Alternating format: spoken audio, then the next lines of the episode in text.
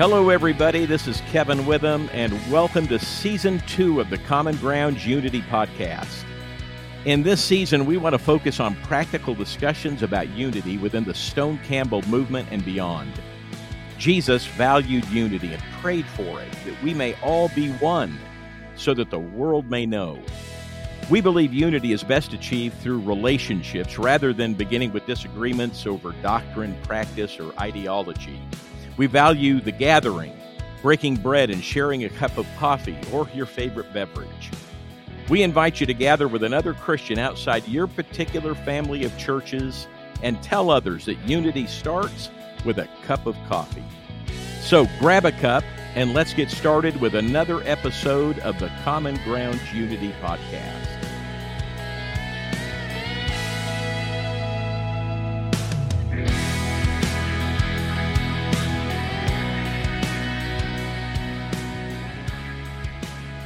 Welcome to another conversation in the Common Grounds Unity podcast. Welcome back. I hope your day's going well.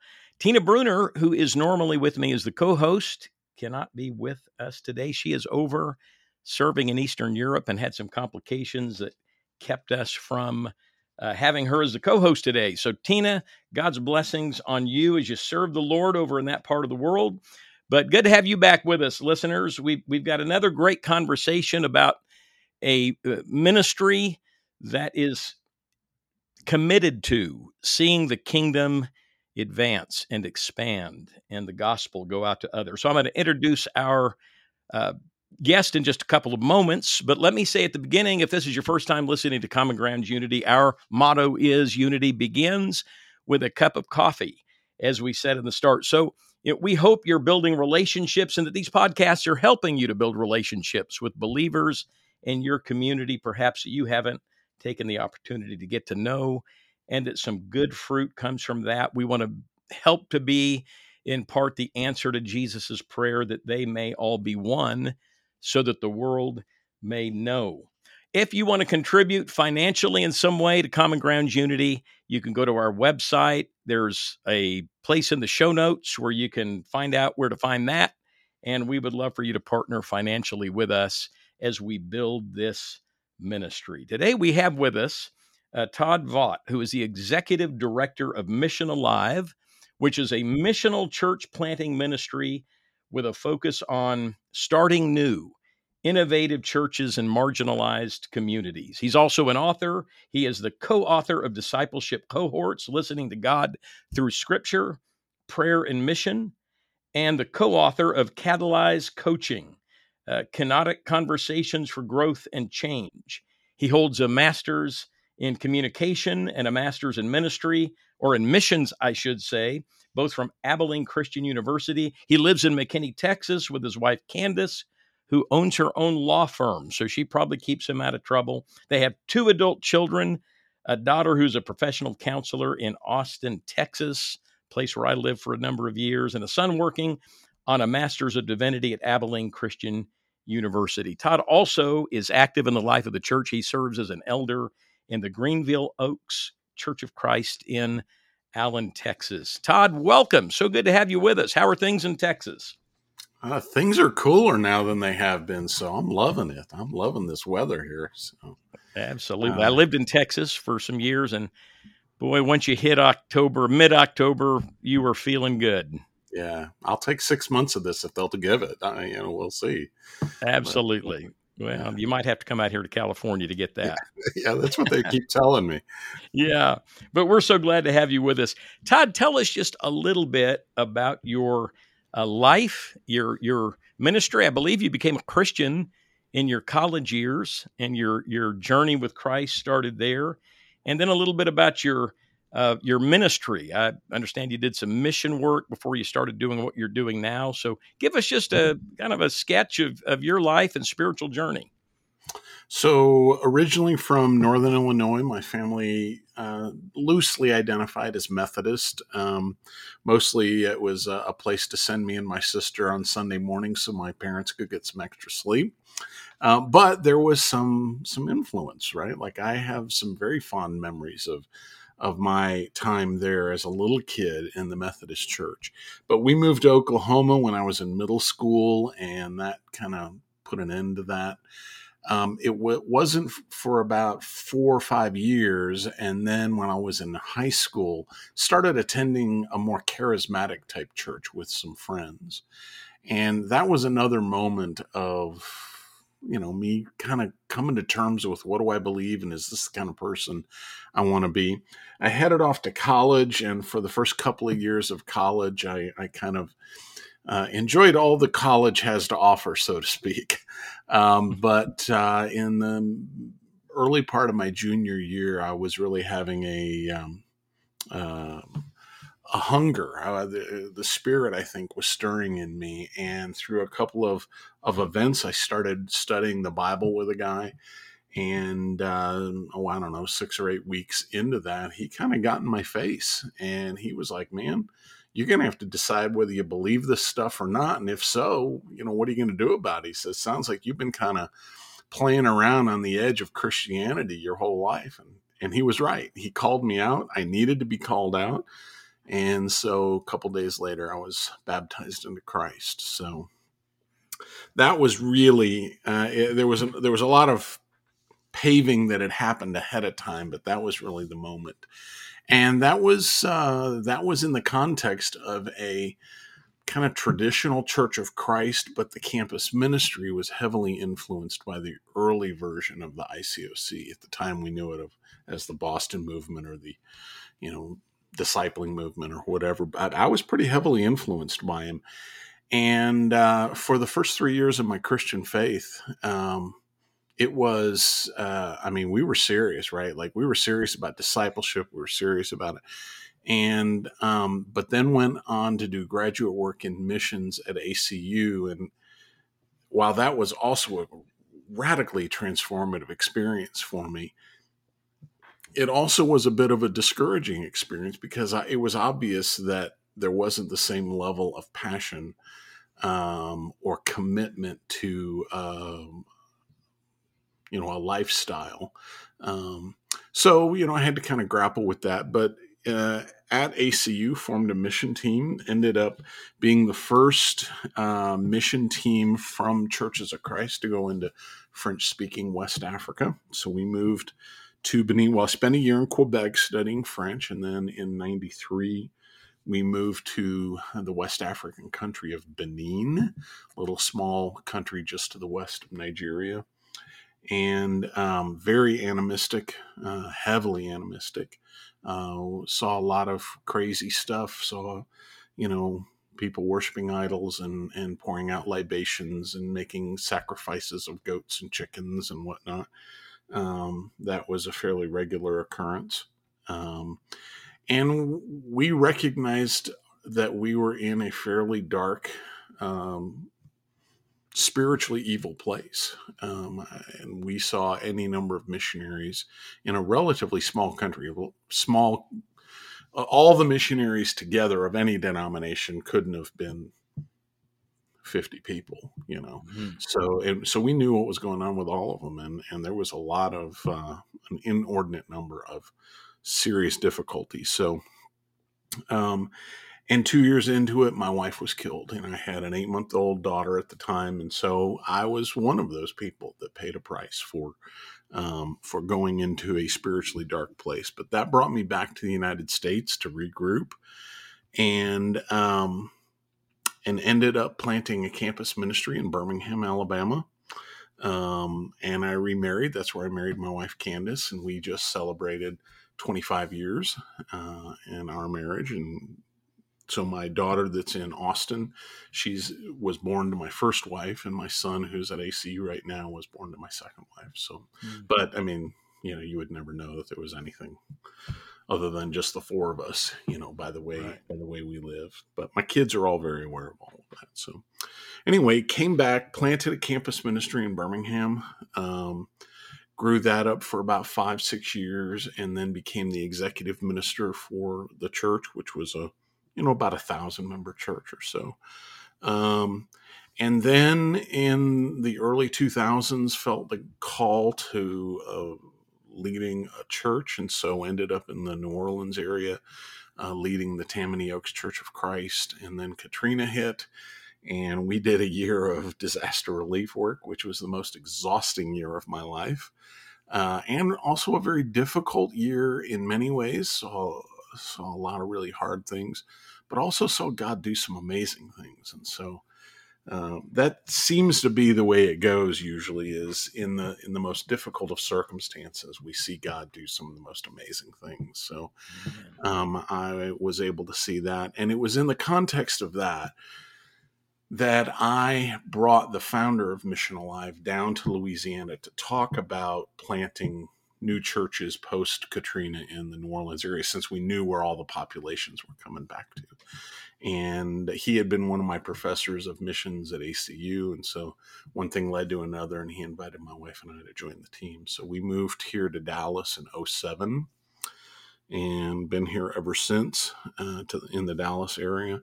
And I became the executive director in 15 as he began to move toward retirement. So, so tell us a little bit about the, the beginnings of Mission Alive. What, what, what exactly is it? What, what's its mission? Uh, what, what's the why behind this uh, this ministry organization?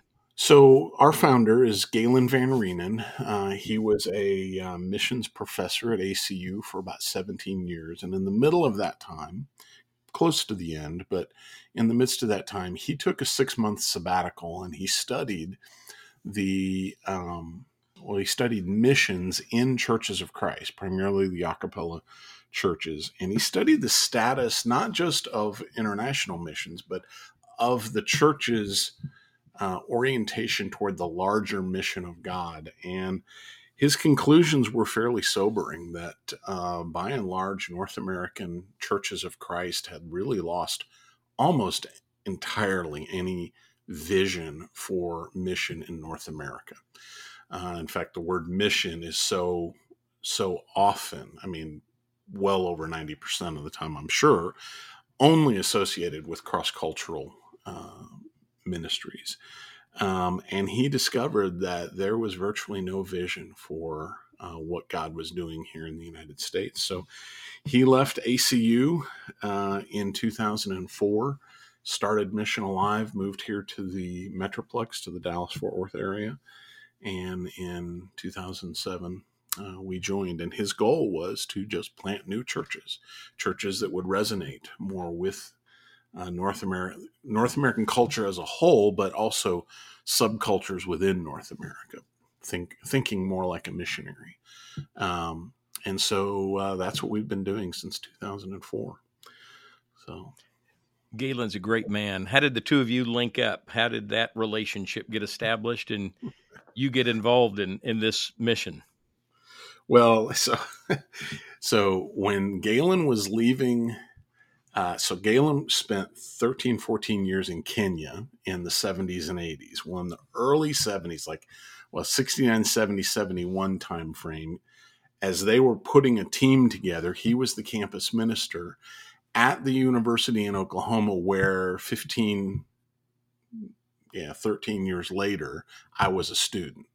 Mm-hmm. And so the church there helped support them in Kenya. And so uh, I happened to they had they had their name and address on every, in every classroom of the church building, and I happened to see it, and I decided I was going to send them a Christmas card. So my first contact with them was sending them a Christmas card when I was a brand new Christian, thinking how cool it was to send something overseas, you know, and. um, and then uh, they came back and were in Abilene, and a team that was going to Kenya was supported by the church where we were, and they introduced me and my first wife to Gailyn and Becky. And I, have told Gailyn for years that God has given him the um, spiritual gift of shoulder tapping uh, because uh, he slid up next to me. I was standing in, in, his living room in Abilene looking at all of his cool Africa stuff. And he put his arm around me and he said, You could be the Apostle Paul for some unreached people group in Africa. And he blew my young 21 year old mind. And one thing led to another, and a couple years later, we moved to Abilene to study missions. And but it was God working through Gailyn that did that. So, and then while we were in Ab- Abilene, you know, he was a mentor and a professor a friend. You, you, so. Those shoulder tappers, you know, they they may never know how such simple words can plant such a vision yep. in a in a person's heart and mind for the kingdom. So, what a great great story. So, in talking a little bit about Mission Alive, discuss with us some of the areas that differentiate uh, Mission Alive from other church planting organizations. I know you're not in competition with other organizations, but what are some of the things that differentiate Mission Alive and, and maybe walk through some of the major uh, focuses and resources that Mission Alive uh, offers? Okay. So, um, at least in today, as Mission Alive exists today, and, and of course, over the years, we've gone through quite a lot of transition as we've learned how to do what we do. But as we are today, um, we are a church planting ministry, and we have identified 100 marginalized communities around North throughout North America, so U.S. and Canada, um, for church plants. Now, that doesn't necessarily mean to plant in that community, but plant a church that focuses on that community as its focus of mission. So we are uh, we are an overtly missional ministry, meaning um, we put front and center the mission of God as the marker of the church, as opposed to, um, well, as opposed to worship services, not to say that we're opposed to worship services, but that so often what we do is we make the worship service the single thing that the church worries about. It's where all of its money goes. It's where all of its concerns go. It's where we're, it's what we're counting, you know. And um, we kind of think that's not the thing to do, certainly not the thing to do in this generation. And so we um, are leaning heavily into a missional view of the world in which the mission of God being worked out through the church is really what we focus on. So we teach. Uh, we teach the leaders to be North American missionaries. That's the simplest way to put it. Um, to think more like a missionary than a pastor, um, and that's not to say that they don't have to have speaking gifts and pastoral gifts and things like that. They most certainly do. But before all of that, they need to be thinking like a missionary to think about how do we connect with this community? Uh, how do we serve this community in a way that is going to make this community, sit, you know, set up and take notice? So um, that would be one of the main ways that we, we would be different from other church planting organizations um, certainly the focus on very particular marginalized communities. Um, now, uh, there's kind of two things Be- besides our biblical conviction that that's kind of what Jesus did, you know. Um, and unfortunately, our churches have not done that very well over recent generations. So we think it's time to get back to that. But beyond that, um, as a way of tapping into younger people, uh, we have a generation or two right now in front of us that are very concerned about social issues. And it used to be that the church was on the front end of those instead of digging our heels in. But in recent generations, we've dug our heels in rather than being the people on the front end of those things, leading the way on how to bring about a better world. So that's that's kind of the impetus behind what we're doing a big emphasis uh, I notice on uh, discipleship mm. and and really really seeking to develop disciples who can replicate what's been instilled in them into others. What are some of the ways you all approach that and do that? Because that's a item of great interest, I think, in churches today. We're we're not out to make church members; we're out to make disciples. Well, after about 10 years of church planting, or maybe even a little bit less, eight years, we began looking around and realizing some of our church planters had done great jobs of gathering people on Sunday morning, but they didn't really know how to walk alongside them and mature them and grow them up into a deeper, more vibrant um, discipleship, life of discipleship. Um, and so we began. Uh, of course, I have a deep background in this. A deep uh, have had an interest since I came to Christ, but have never really found a way for it to plug into local church. And so we began really diving into that. And over the last about ten years, we've really dialed up uh, our emphasis to the point that I, I, can say comfortably that I think discipleship should be the engine that drives the church. Um, right behind mission, but then discipleship creates mission. So uh, those two things work very, uh, very much hand in hand. Um, the thing that we're doing that may be a little bit different is that the discipleship that we're doing is really aimed at people that are already Christian and also have a level of, of biblical maturity that we don't start with you know the books of the bible and the names of the apostles and all of that. We assume that they have all that that they even have a fairly good handle on uh, what we might think of as sort of an undergraduate understanding of bible. We assume all of that because we're assessing them for that uh, on the front end. What we've done is we've developed a process of discipleship that anybody including a younger christian could use um, but it it addresses the the one thing that Bible study rooted discipleship does not address. Okay, most discipleship that I've ever seen, heard of, read, whatever, pro- whatever those different discipleship processes are deeply rooted in Bible study. Now they might frame it up topically, but it's still essentially Bible study. What none of them seem to address, and what we're trying to address, um, is the experience that we all have 24 7 as people of faith walking in the world. And I walk down my street out here and I run into my neighbors.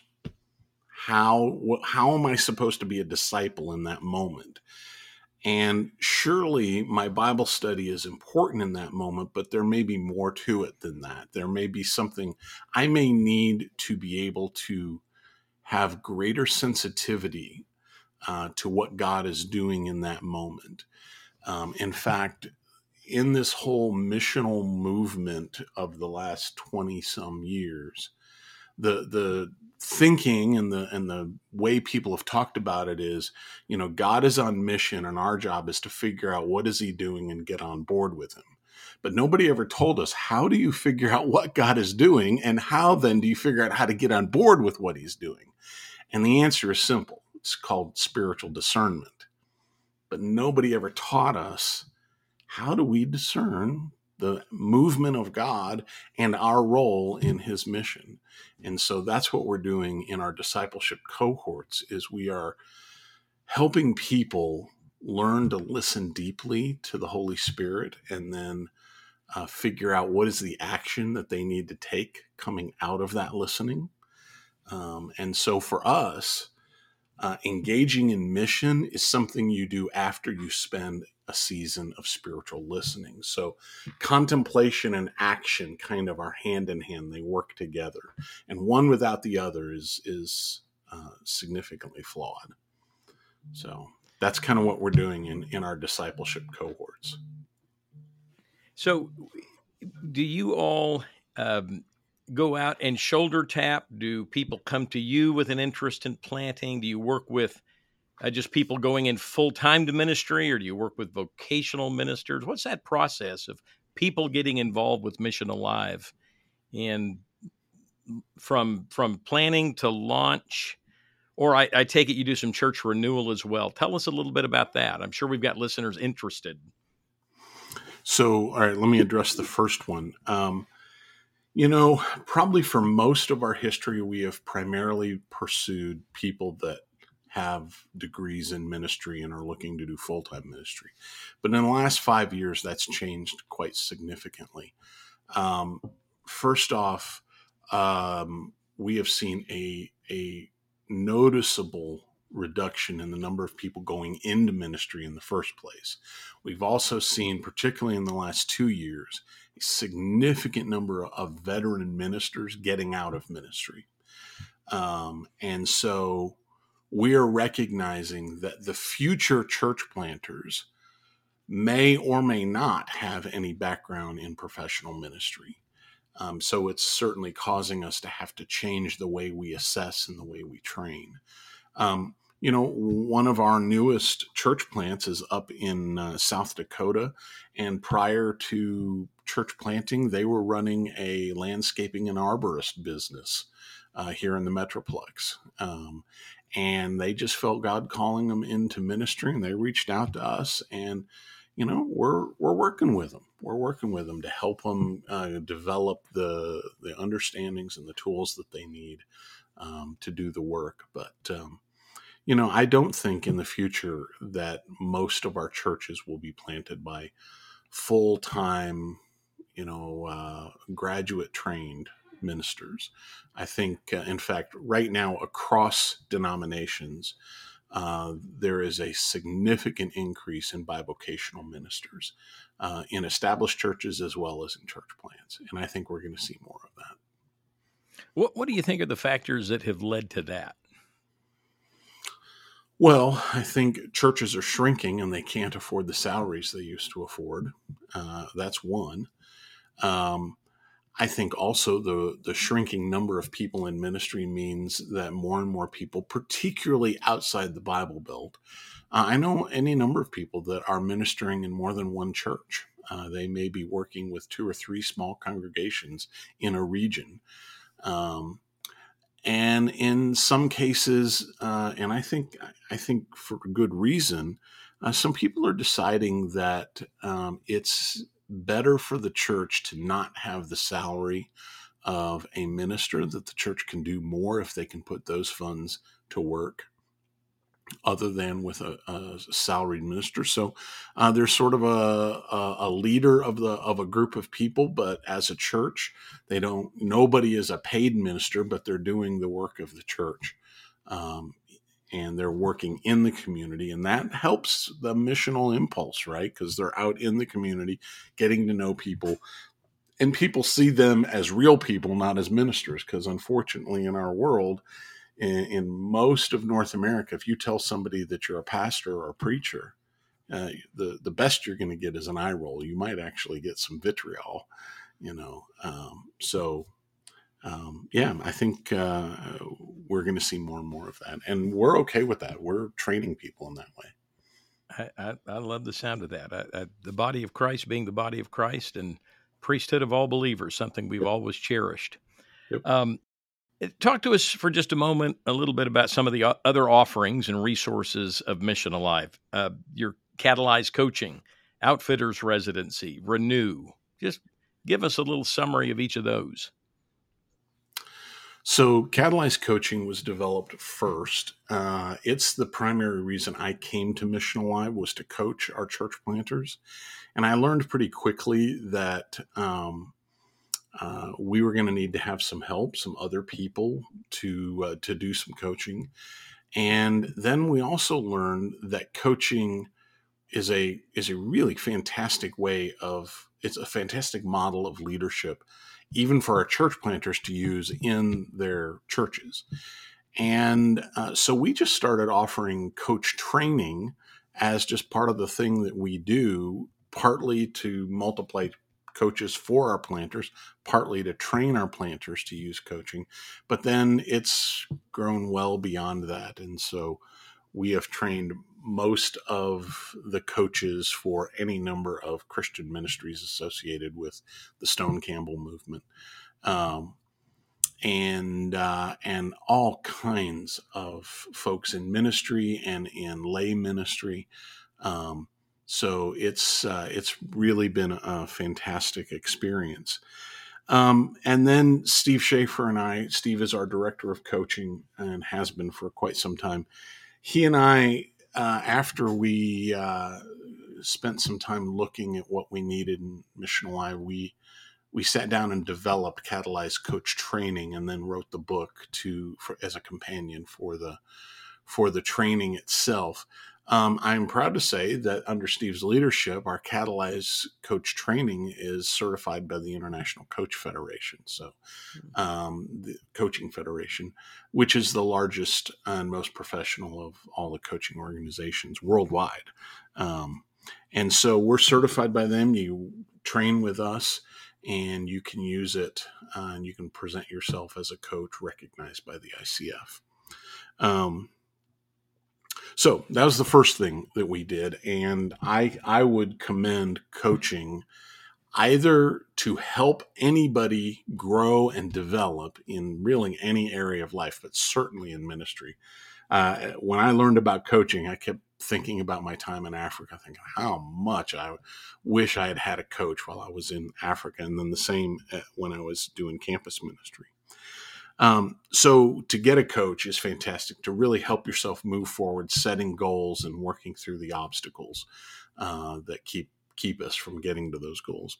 Uh, but then also to learn how to coach people. Uh, it is a fantastic tool for disciple making. Uh, it it teaches you to leave the responsibility in the hands of the person being coached. So often, the leadership that we do in the church, the the person doing the leading sort of assumes responsibility for the other person, and because we don't want them to fail, and sometimes failure is the best thing for them to to fail and to learn and to grow from that failure, learn about themselves, and then take another go at it. And nine times out of ten, they'll be successful. So. Um, that's catalyzed coaching. Then I've already talked about discipleship cohorts and the discipleship process we have. We have a three a three level, um, three training levels in discipleship cohorts. The first level is what I described earlier. It's about learning to listen to God um, and discern and live out of this listen, take action, listen, take action kind of frame. Um, and the first level is just for anybody any it's just what you would do with anybody that's wanting to to grow. Um, the second level is for somebody that wants to take other people through level one.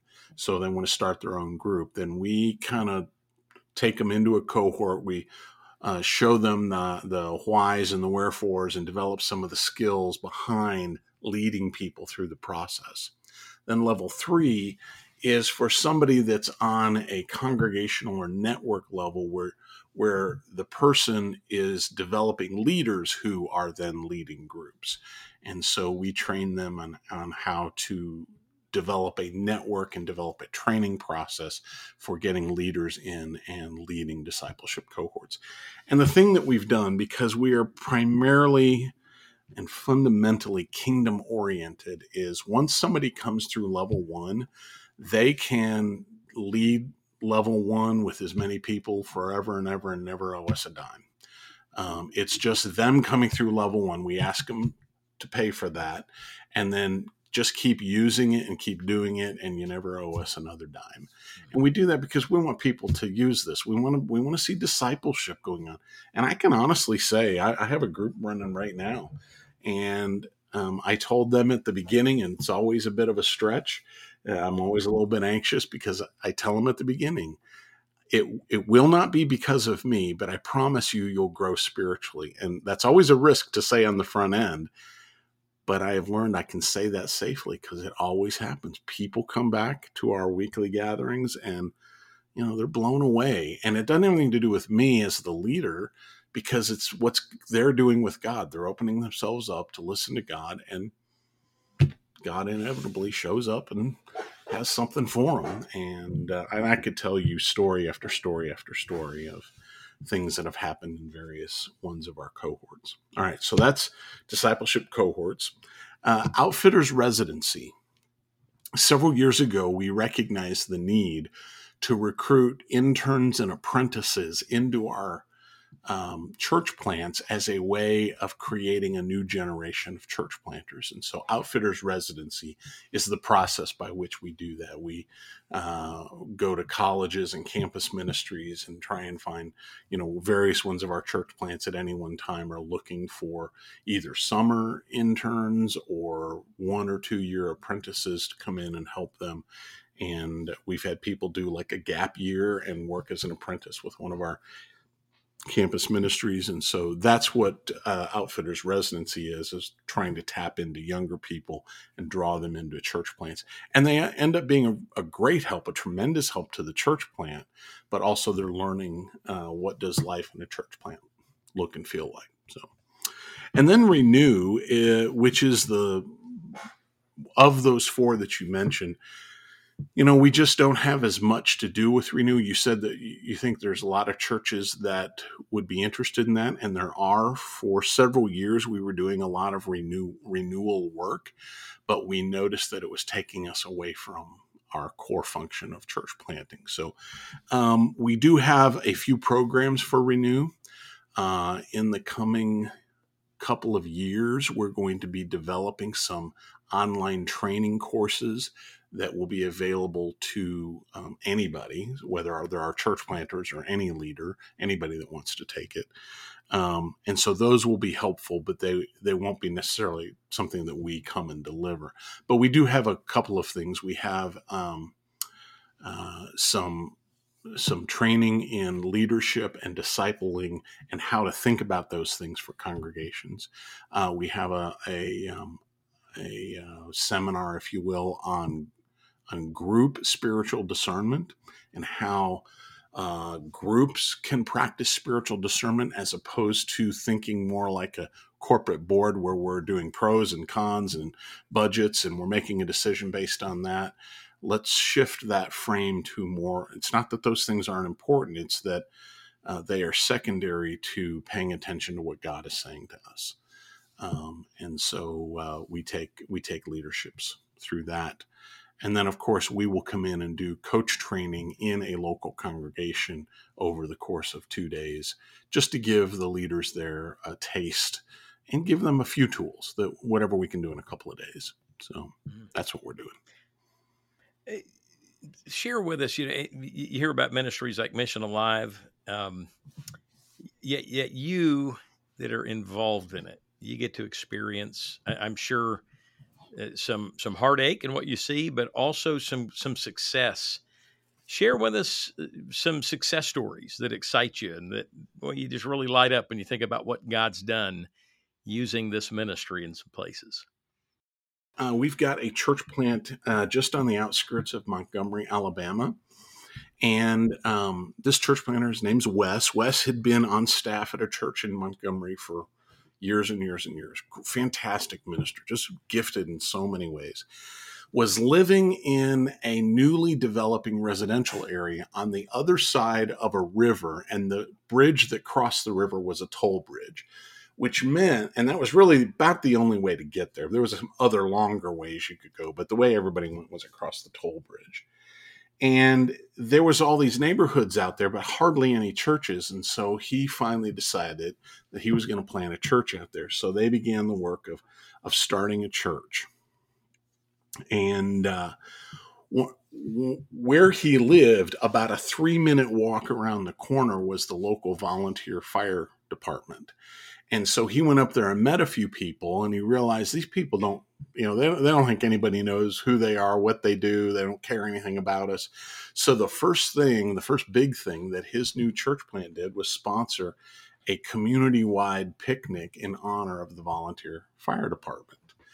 And um, so that's how he got to know the volunteer fire department. Now, their church still does, they still do these things for the volunteer fire department. But through that, he got to know some of those volunteer firefighters. They convinced him to go to fire school, and he today is a volunteer firefighter. He carries a, a um, you call it? It's pre cell phone. What were those things? Those little clip on oh, your yeah yes uh, a buzzer, you know, pager, a pager. Yeah, pager. There we go. Thank you. He carries a pager. Er, I haven't I haven't been out there in a couple years since pre-COVID, but he used to carry this pager from the volunteer fire department, and because he was working in the area, this area is a bedroom community for Montgomery. Most everybody drives over but he would be the one that was right there. And anytime somebody in the community had a car wreck or a house fire or medical incident, a lot of times he was the first guy on the scene. So all of a sudden, this new church plant, the pastor of it is more well known than almost any other pastor in the area. And now they start getting calls by people when they're, you know, having some life challenges or whatever, you know. And it also put him in a position to really pastor to people at some of the most difficult times of their life.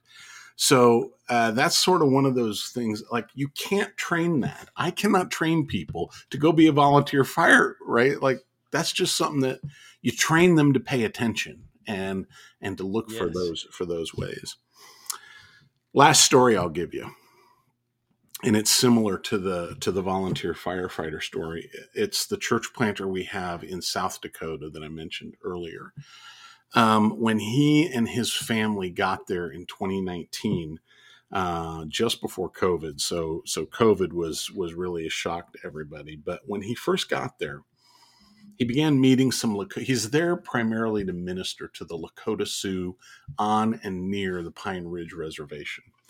And Pine Ridge, um, a lot of people don't realize this, but Pine Ridge is the second poorest community, at least by some measures, the second poorest community in the Western Hemisphere hmm.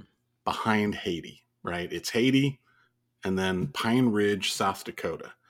Um, and it's it's hard for me to wrap my brain around a country like the U.S. having the second poorest community in all of the Western Hemisphere. But Pine Ridge is just it's incredibly poor. It's incredibly sad they're there ministering uh, to and among the the Lakota Sioux population that's there. And um, one thing he learned was some of the poorest of the poor on the reservation.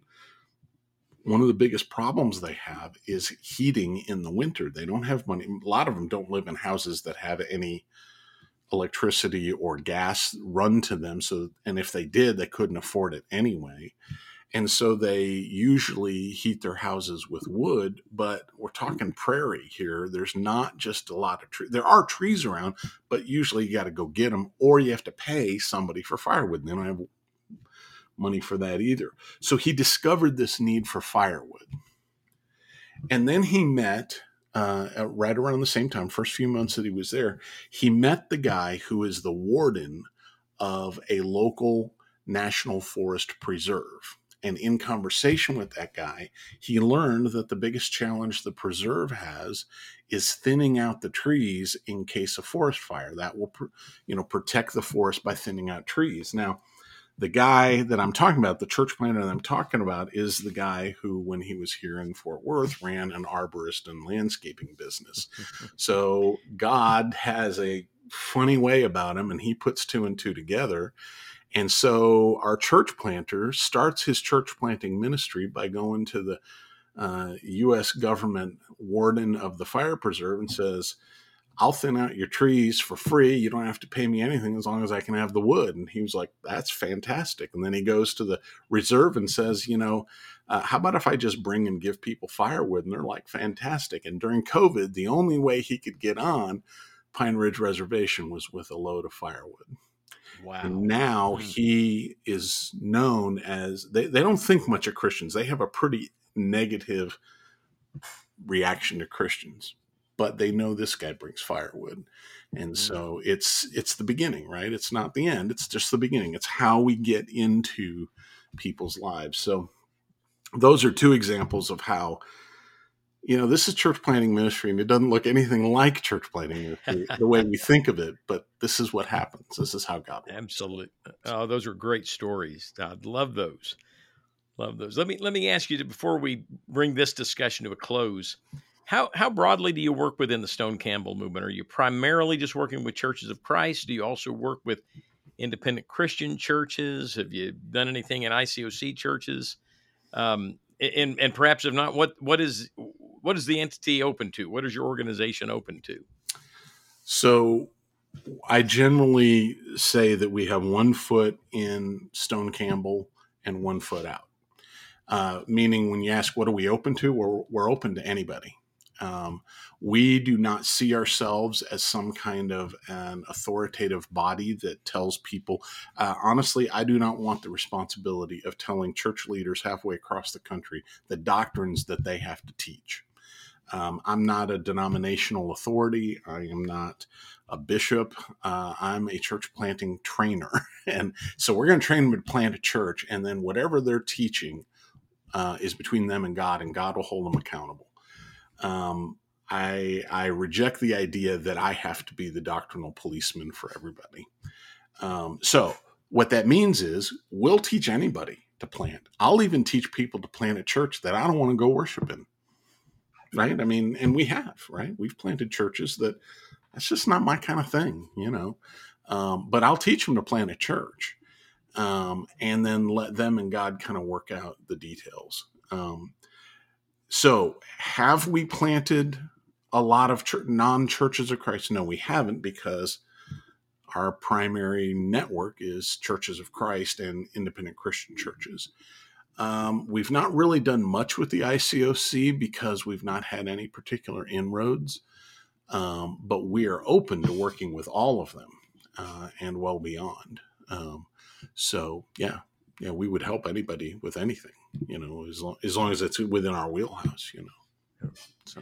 Well, as we're coming to a close here, um, is there anything else we're going to be talking about how the, the times they are a changing next time uh, we're uh, broadcasting or podcasting, I should say. Is there anything else you'd like our listeners to know about Mission Alive and tell folks where they can learn more about what uh, your ministry is up to?